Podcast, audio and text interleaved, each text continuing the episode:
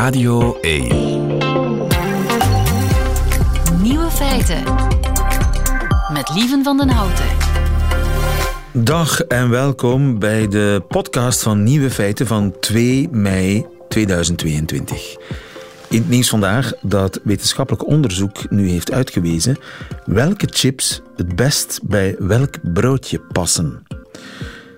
In het Verenigd Koninkrijk zijn chips namelijk niet alleen een snack, maar kunnen ze ook deel zijn van een volwaardige maaltijd. Want Britten die houden blijkbaar van een broodje chips. Dat is een broodje belegd met garnituur naar keuze en afgewerkt met chips. Maar niet alle chips passen natuurlijk op elk broodje. En daarom heeft broodjesketen Subway aan de Universiteit van Chester gevraagd om uit te zoeken welke chipsmaken het best bij welk broodje passen. En dit is de uitslag. Op nummer 3 broodje gehaktbal met zoutchips.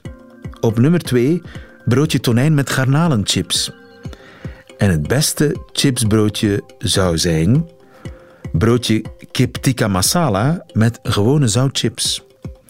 Volgens de onderzoekers heeft de kip een brede waaier aan smaken die door de zoutchips nog eens versterkt worden. Wat is het toch een schattige eilandje, Engeland.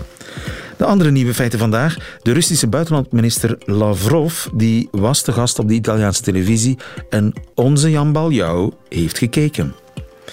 Een week na de presidentsverkiezingen in Frankrijk is de verkiezingskoorts in Parijs nog niet gaan liggen. Wel in tegendeel, zegt onze man ter plaatse, Alex Visorek. En de belangrijkste grondstof ter wereld, na water, is zand. En dat zand is niet oneindig beschikbaar, zegt de VN. De nieuwe feiten van Johan Terrein, die hoort u in zijn middagjournaal. Veel plezier. Dag 68 intussen van de oorlog in Oekraïne. En het viel op dat de Russische buitenlandminister Lavrov gisteren te gast was in Italië op de televisie. Ja, inderdaad. Hij heeft een interview gegeven aan uh, Rete 4, een uh, Italiaanse commerciële zender. En dat is toch wel opmerkelijk, want ten eerste, ja, Lavrov geeft eigenlijk uh, nooit bijna interviews aan westerse media, ook niet aan ons. Um, is heel moeilijk om, om, dat, om hem voor de camera te krijgen. Waarom nu plotseling wel? Heb je daar een idee van? Ja, ik denk dat hij toch een boodschap wou verspreiden bij Italië. Italië staat ook bekend als een land dat toch iets vriendelijker is voor Rusland in de EU. Um, en uh, ja, de boodschap was vooral van, kijk, uh, je moet niet naar ons kijken om, uh, om iemand te vinden die schuldig is aan deze oorlog. Een typische boodschap van, van Rusland is, ja, het ligt eigenlijk allemaal aan het Westen. Ja, wat eigenlijk vreemd is, hè? Want het Westen vraagt niet meer dan het respecteren van de internationale wetten en een zelfstandige staat niet binnenvallen. Dat is eigenlijk het Ja, natuurlijk. Rusland is Oekraïne binnengevallen, dat weten we nu. Ehm, het heet trouwens geen invasie in Rusland. Het is ook geen oorlog. Het is een speciale militaire operatie. Mijn excuses. Ja, en uh, in de ogen van Moskou was het absoluut noodzakelijk, omdat uh, ja, de Russisch sprekenden in het oosten van Oekraïne bedreigd werden en ze moesten binnenvallen om uh, die te beschermen. Ook al heeft Moskou eigenlijk geen enkel ja, bewijs aangevoerd dat dat inderdaad zo het geval was. Um, dus de typische reactie van Moskou op aantijgingen van het Westen is altijd dat er geen bewijs is. maar als ze dan zelf dingen zeggen, dan moet dat bewijs blijkbaar niet geleverd worden. Nu, de, een belangrijke vraag waar ook heel veel mensen mee zitten is natuurlijk, zullen de Russen op de nucleaire knop drukken? Moeten we bang zijn voor een nucleair conflict? Ja, dat is inderdaad iets wat uh, de ronde gaat, omdat uh, ja, Rusland toch wel meer en meer in de hoek gedreven wordt, uh, zowel militair, maar ook economisch, hè, door de zware sancties.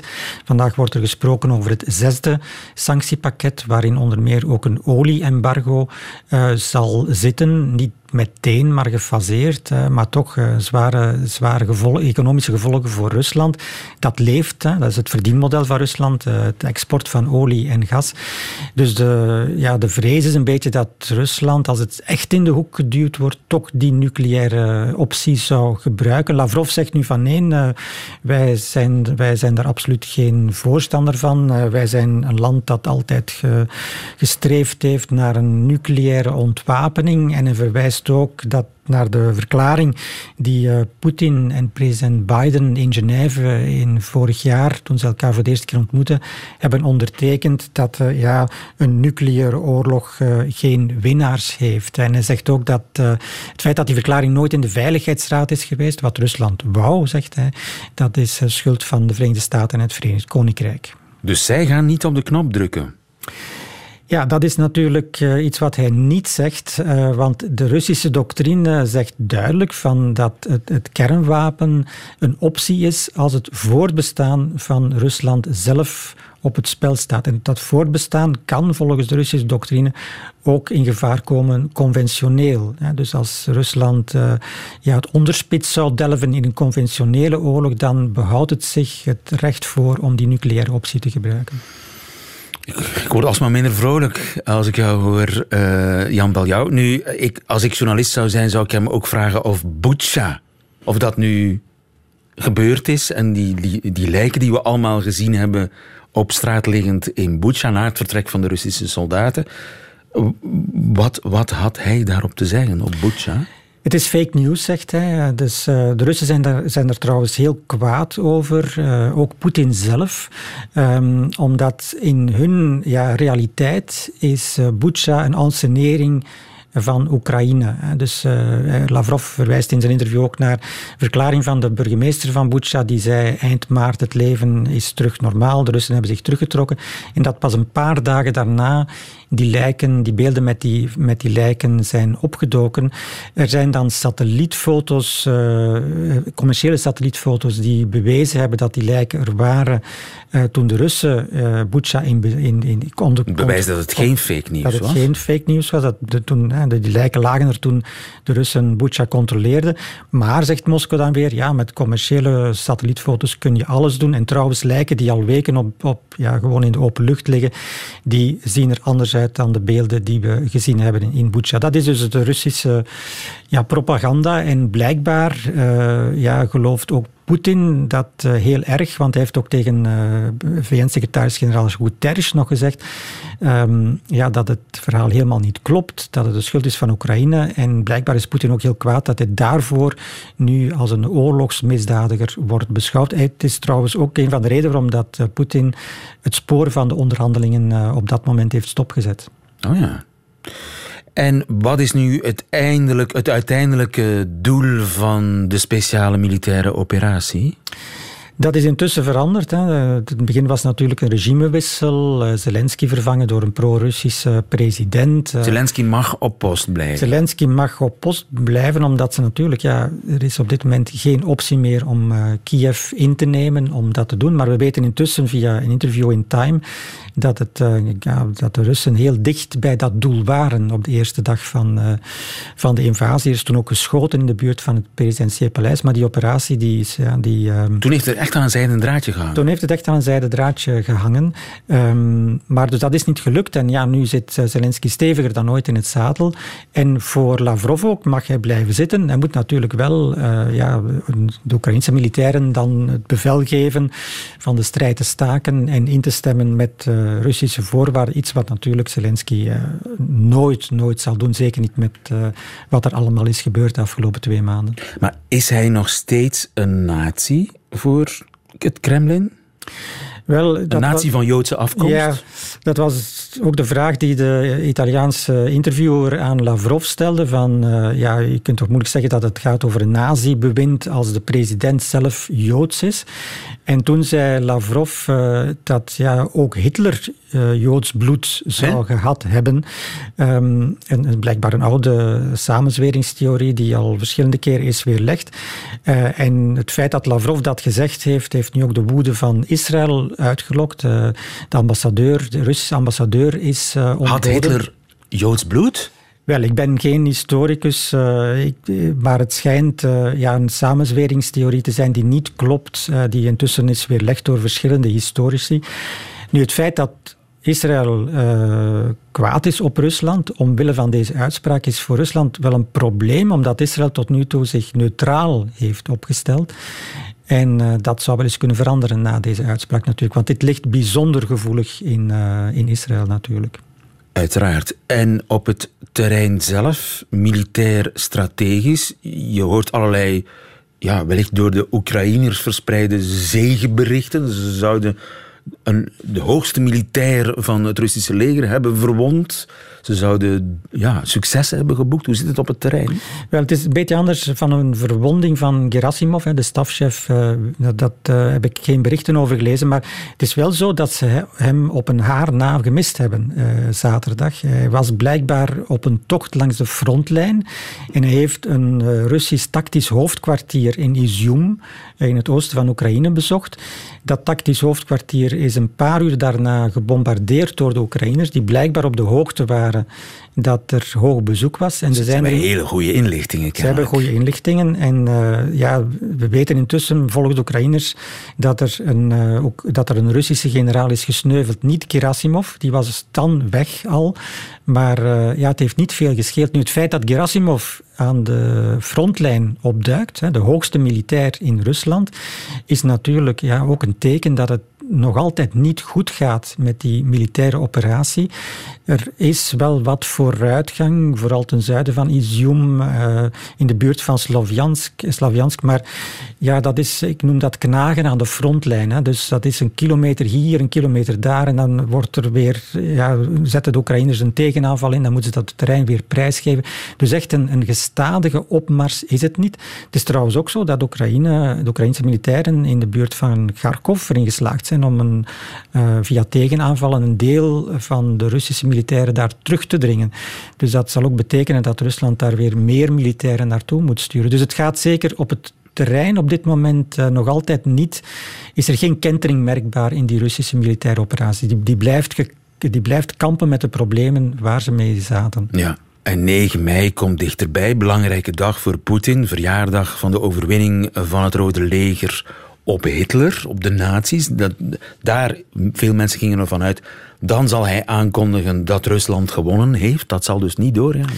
Nee, dat zal niet doorgaan omdat het ook niet kan. Hè. Er zal op dat moment geen, echt, geen echte overwinning zijn. Lavrov heeft nu ook gezegd in dat interview van ja, 9 mei is voor ons geen datum waar we ons op richten. Omdat natuurlijk, ja, gewoon door de feiten op het terrein, uh, weten ze nu al dat ze niet met die trofee op 9 mei zullen kunnen pronken. Er wordt nu zelfs gesproken, dat zeggen toch westerse inlichtingen, dat er misschien een algemene mobilisatie zou komen. Dus het omgekeerde. In Rusland.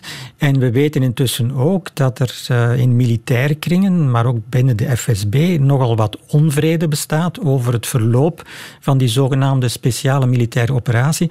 Onvrede niet, uh, die, die, die zal, niet zal uitmonden in minder oorlog, maar eerder in meer oorlog. Ze willen eigenlijk dat de Russische militairen niet met de handen gebonden op de rug strijd moeten vieren. En dan doelen ze vooral op het feit dat bijvoorbeeld in Kiev nog geen enkel regeringsgebouw is uh, gebombardeerd. Iets wat bijvoorbeeld de Amerikanen wel gedaan hebben toen ze Irak zijn binnengevallen. De eerste bombardementen gingen naar dat soort uh, gebouwen, omdat ja, je probeert in zo'n geval natuurlijk de overheid um, ja, te zorgen dat nou, die niet raar dat de Russen dat nog niet gedaan hebben, toch?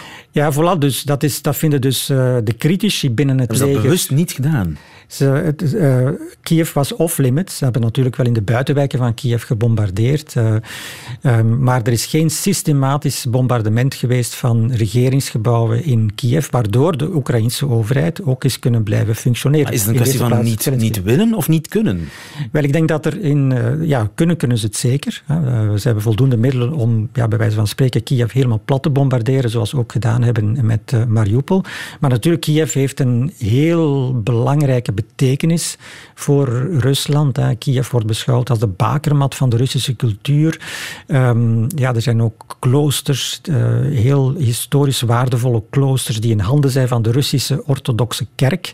Um, dus ik kan me voorstellen dat het uh, ja, voor, voor Moskou moeilijk is uit te leggen aan de Russen dat Kiev moet uh, plat gebombardeerd ja, worden. Ja, maar dat zou dus aan het kantelen zijn. Enfin, in ieder geval, ze zouden regeringsgebouwen eventueel wel willen bombarderen. Althans, een deel van het Russische leger wil dat. We zitten op dag 68 van de oorlog tussen Rusland en Oekraïne. We zijn nog niet aan de helft, denk ik. Nee, het is nog lang niet gedaan. Jammer genoeg. Jammer genoeg. Jan Baljouw, dank voor deze toelichting. Nieuwe feiten. Coucou de France. Met Alex Visorek. Onze landgenoot, mijn collega bij Radio France, houdt alles in de gaten in Parijs voor ons. Goedemiddag, Alex Visorek.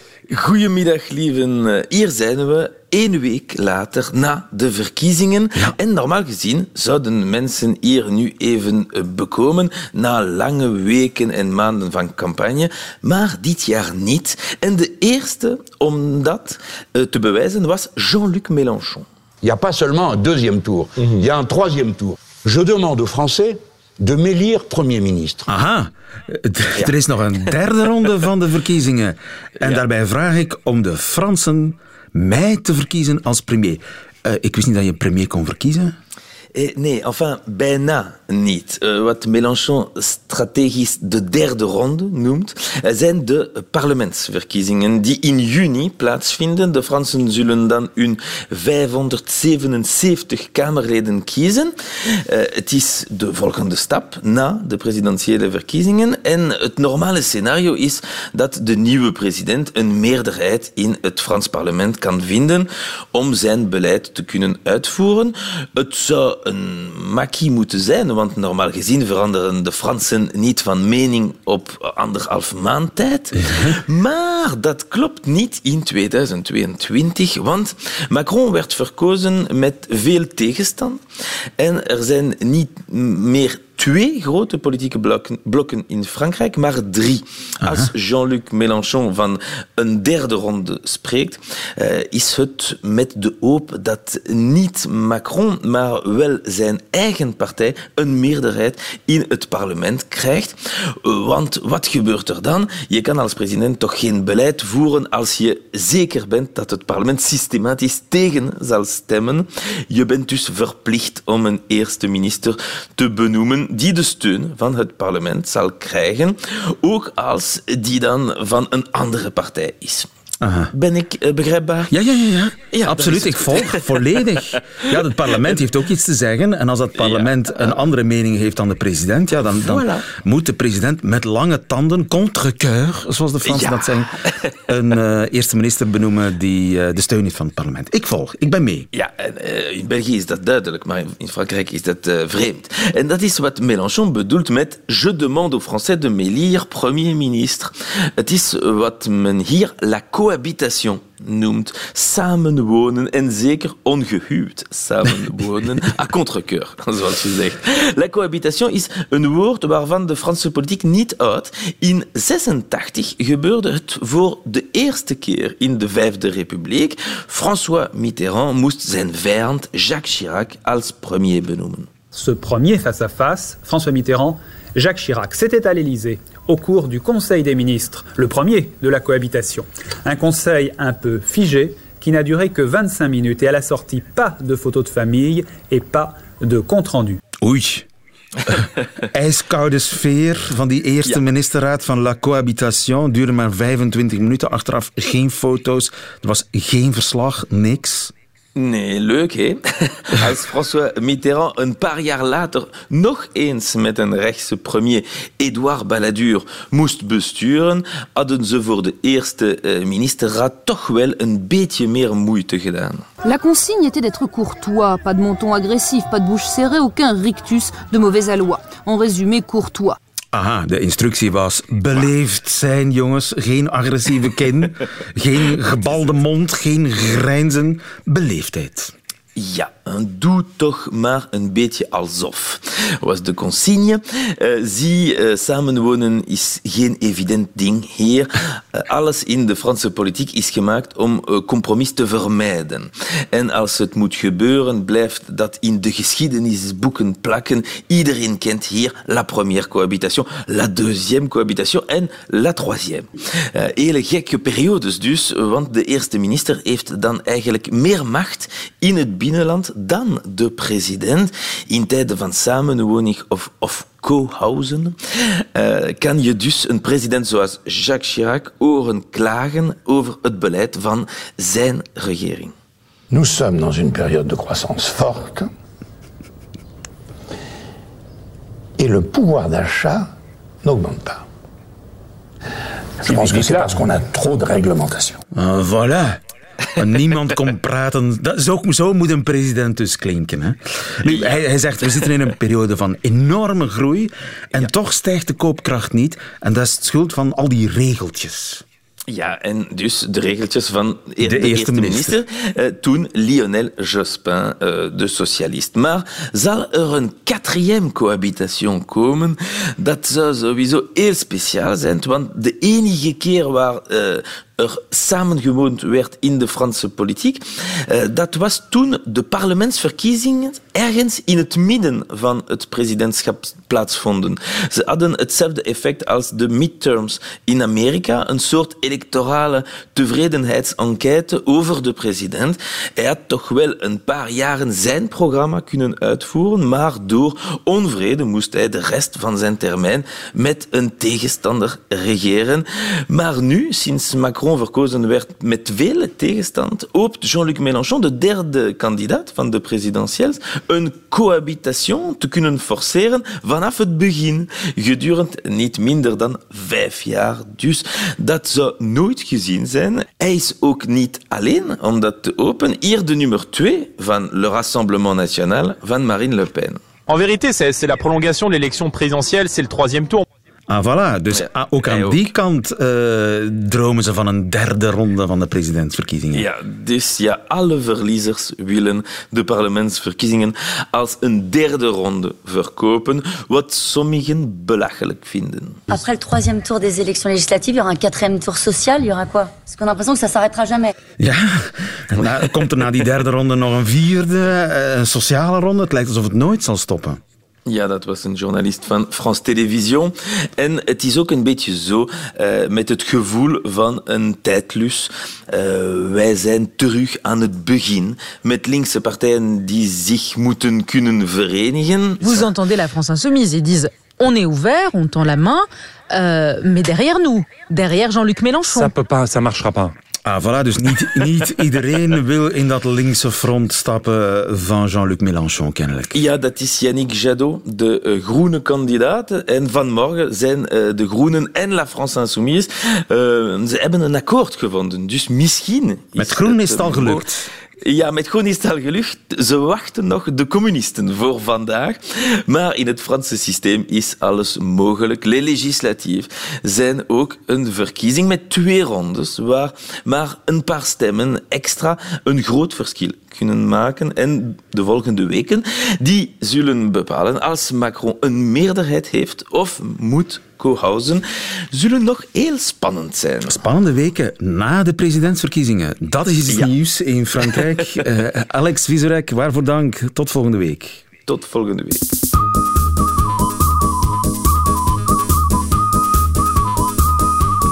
Nieuwe feiten.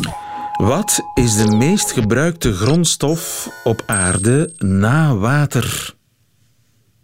Ik schrok er zelf ook van. En nu waarschuwt de VN dat het ook op kan geraken, die grondstof. Dat die ook op kan geraken. Het is zand, Vera van Lanker. Goedemiddag. Ja, goedemiddag. Je bent marinegeoloog bij het Natuurhistorisch Museum. En je hebt meegeschreven aan dat uh, VN-rapport, begrijp ik. Ja, dat, uh, dat klopt. Uh, het is inderdaad zo dat aan de basis van, uh, van zandvoorraden natuurlijk de kennis van het voorkomen van het zand is. En dus uh, dat is een van de expertises die ik heb, dus het kartieren van, uh, van zandvoorraden. 50.000 miljard kilo per jaar wordt er opgegraven. 50.000 miljard kilo. Ik kan me daar eigenlijk geen beeld van vormen, maar naar het schijnt is het genoeg om een muur rond de aarde te bouwen van 27 meter breed en 27 meter hoog. Ja, dat klopt. Dat is inderdaad uh, jaarlijks. Het gaat dus wel degelijk over 50 miljard ton. En dat is nog steeds uh, in de business as usual case. Uh, terwijl dat we in feite voor een ongekende toename in, uh, in zandontginningen staan. Dus zeker wereldwijd, met dus uiteindelijk China, Afrika en India, waar dus een gigantische toename aan zand nodig zal zijn. Omdat we ook moeten beseffen dat in principe dus, in de zich ontwikkelende landen nog 60% van de steden nog moeten gebouwd worden. Dus de vraag naar vitale infrastructuur is dus uh, ongekend uh, hoog. Ja, dus die 50 miljard ton per jaar, dat is nog maar een begin. Dat zal exponentieel gaan stijgen. Inderdaad. En dat is uh, waar juist het rapport wil op inspelen. Dat we ons dus tijdig moeten voorbereiden om uiteindelijk de, de, nodige beleidscontext, ook regulatie in orde te hebben. En dat we ook met z'n allen trachten kennis te delen om uiteindelijk zo goed mogelijk te anticiperen op deze ongekende vraag. Maar 50 miljard ton, dat is toch al absurd veel? Waar gaat dat zand allemaal naartoe? Ja, in principe, als je rondom je heen kijkt, wordt uh, zand overal voor gebruikt. In, uh, in, je computer, in je smartphone, uh, glas. Dus ja, uiteindelijk is zelfs die 50 miljard ton betekent 18 kilogram per dag dat uiteindelijk iedere mens gebruik van maakt. Dus uh, weinige mensen staan erbij stil, maar het is uh, ongekend en ja, dus uh, zeer grote nood. Maar inderdaad, die vraag gaat alsmaar toenemen. Ja, en vooral dan ook in de bouw, hè, zoals je zei in, in China bijvoorbeeld. Nu, is het, hebben we altijd nieuw zand nodig? Kunnen we dat recycleren? Nee, en daar gaat ook het rapport in grote mate over dat in principe moeten we gaan naar een zo efficiënt mogelijk gebruik van onze bestaande grondstoffen. Erkennen dat die zandvoorraden wel degelijk eindig zijn, zodanig dat we inderdaad ook een diversificatie moeten krijgen van het zandgebruik. Dus niet enkel nieuw zand, maar ook maximaal inzetten op eh, recyclage en het gebruik van alternatieve materialen. Ja. En daarvoor is inderdaad veel eh, nieuw onderzoek nodig, waar we tijdig moeten mee beginnen, om dat dus op uh, middellange termijn volop te kunnen inzetten. Maar dat is dus indirect recyclage. Dat is niet letterlijke recyclage, dat is gewoon recyclage van materialen, zodanig dat je geen nieuw zand nodig hebt. Uh, het, begint in principe ook bijvoorbeeld het gebruik of het beter gebruik van baggerstortvakken. Dus er wordt ook heel veel uh, gebaggerd en gestort. En ook een deel van dat materiaal kan hergebruikt worden. En dat kan al in het milieu zelf al, al gebeuren. Maar daarnaast kan er inderdaad ook nog uh, veel gebruik, gebruik gemaakt worden van afbraakproducten. Ook bijvoorbeeld van bodemas of zelfs ook dan uh, het afvalstoffen bij, bij de mijnbouw. Dus daarin valt ook nog uh, heel wat uh, winst te halen. Ja, zand waar nu niet gezocht wordt, zeg maar. Wat nu weggekieperd wordt. Inderdaad. Ja. Nu, ja. Is het baggeren de voornaamste bron van zand? Uh, je hebt natuurlijk de, de landontginning en de zeeontginning. Dus op, op zee is het inderdaad vooral via, via het, het, het baggeren of met, uh, met sleephopperzuigers uh, dat men dat doet. En op land heb je natuurlijk de traditionele mijnbouw dan. En wat zijn de negatieve gevolgen van al die zandwinning? Ja, het is natuurlijk evident wat men in eerste instantie wegneemt dat, ja, dat het zand weg is. Dus inderdaad dat je putten maakt, dat in eerste instantie het biologische leven uh, verdwijnt. En dan is het een kwestie van die impact zo minimaal mogelijk te houden. Dus effectief dan ook eh, maximaal in te zetten op gebieden waar men een natuurlijk herstel kan verwachten. Dus men kan werken met de natuur en dus inderdaad die impact die minimaal houden. En dan door het goed op te volgen en dus um, na te gaan wat de effecten zijn, dat men het ook kan herstellen en eventueel kan compenseren voor, voor verliezen die men niet meer kan, uh, kan ongedaan maken. Ja, je hoort vaak zeggen dat er in de toekomst oorlogen zullen gevoerd worden om water. Zullen er ook oorlogen gevoerd worden om zand? Dat is helaas nu al het uh, geval. Maar dus in principe is dat vooral gerelateerd aan het feit dat in vele plekken van de wereld zandwinning niet gereguleerd is. Dus dat er geen standaarden zijn, dus ook geen, geen goede wetgeving, waardoor dat dus uiteindelijk het een heel concurrentiële uh, ja, ontginning wordt. En wat natuurlijk uh, zeer nefast is voor uh, in eerste instantie voor de levensgemeenschappen, voor de mensen die daar leven. En dan effectief dan ook voor de biodiversiteit. Ja, we moeten ons uh, realiseren dat uh, zand niet onbeperkt voorradig is. Dat is de kern van de boodschap van uh, het VN-rapport waar Vera van Lanker, marinegeoloog van het Natuurhistorisch Museum, aan meegeschreven heeft. Dankjewel, Vera van Lanker. Goedemiddag. Dankjewel. Dag. En dat waren ze, de nieuwe feiten van 2 mei 2022. Alleen nog die van Johan Terrein, die hoort u nu in zijn middagjournaal. Nieuwe feiten. Middagjournaal. Beste luisteraar. In mijn herinnering zijn David Bowie en Prince in dezelfde week gestorven. Dat is wat ik er zelf van heb gemaakt, want in werkelijkheid lag er nog altijd drie maanden tussen januari en april. Maar het leek wel alsof ze er samen de brui aan hadden gegeven. Ik weet nog dat ik de dag voor Bowie's overlijden twee van zijn Berlijnse platen had gekocht op een vinylmarkt in de Roma. De dag voor Prince overleed was er niet eens een vinylmarkt. Verder geen anekdotes, maar wel een gevoel dat de soundtrack van mijn jeugd ophield. Dat muzikale helden altijd per twee vertrekken bleek ook weer vorige week met Arno en Henny. Het was een schok van dezelfde allure. Bij de eerste denk je, de groei moeten altijd eerst gaan, bij nummer twee, en nu mag het ophouden.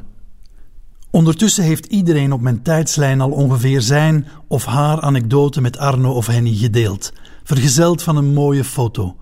Prachtige, kleine eerbetoontjes die samen één groot afscheidsritueel vormen, omdat opnieuw de soundtrack van een jeugd is stilgevallen. Ikzelf heb nog geen anekdote gepost. Ik heb er ook geen. Vervelend vond ik dat. Ik moest bijna cynisch denken: dat is nog het ergst. Dat ik hier weer de enige ben die achterblijft zonder anekdote. Tot ze gelukkig vannacht voorkwamen in mijn droom. Allebei. Ik voelde me vereerd. Ik liep door een boomgaard. Waarom weet ik niet, want ik doe dat zelden. Maar ik ben duidelijk op zoek naar iets. Naar een anekdote misschien. Plots hoor ik gelach. Ik kijk op en zie middenin een grote perenboom Arno en Henny zitten. Ze zijn een mashup aan het maken van Lonesome Cowboy en één nacht alleen. De twee zijn druk in de weer. Ik zwaai met lange halen naar boven. Ze zien me niet, dus ik schraap mijn keel en ik zeg: Pardon, heren, ik heb jullie allebei ooit wel eens ergens ontmoet, backstage in een tv-studio of zo, maar jullie zijn toen vergeten om een legendarische persoonlijke anekdote achter te laten die ik nu op Facebook zou kunnen posten. Ik voel het rood op mijn wangen gloeien. Dat we moeten met twee zien, event, zegt Arno in opvallend slecht Oostens voor zijn doen. Ik knik verlegen. Zeg maar aan de lage landen dat we toffe peren waren, roept Henny. Toffe peren? vraag ik in mijn droom. Waarom zitten we anders in een perenboom? En Henny lacht. En ik lach mee. En Arno zegt: Wat is dat hier voor een bullshit? Hij zegt: Als dat zo zit, zin ik weg. En hij trapt het af. En ik lach nog harder. Zo ongemakkelijk hard dat ik er wakker van word. Ja, humor hadden ze wel, die twee. En vriendelijk ook, om mij nog last minute deze persoonlijke anekdote te bezorgen.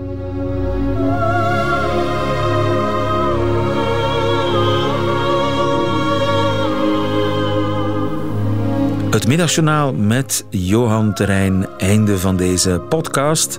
Hoort u liever de nieuwe feiten volledig, dat wil zeggen met de muziek, dan kunt u naar de radio luisteren, elke werkdag tussen 12 en 1. Of kunt u on demand de uitzending opvragen via de Radio 1 app of gewoon via de website radio1.be. Tot een volgende keer.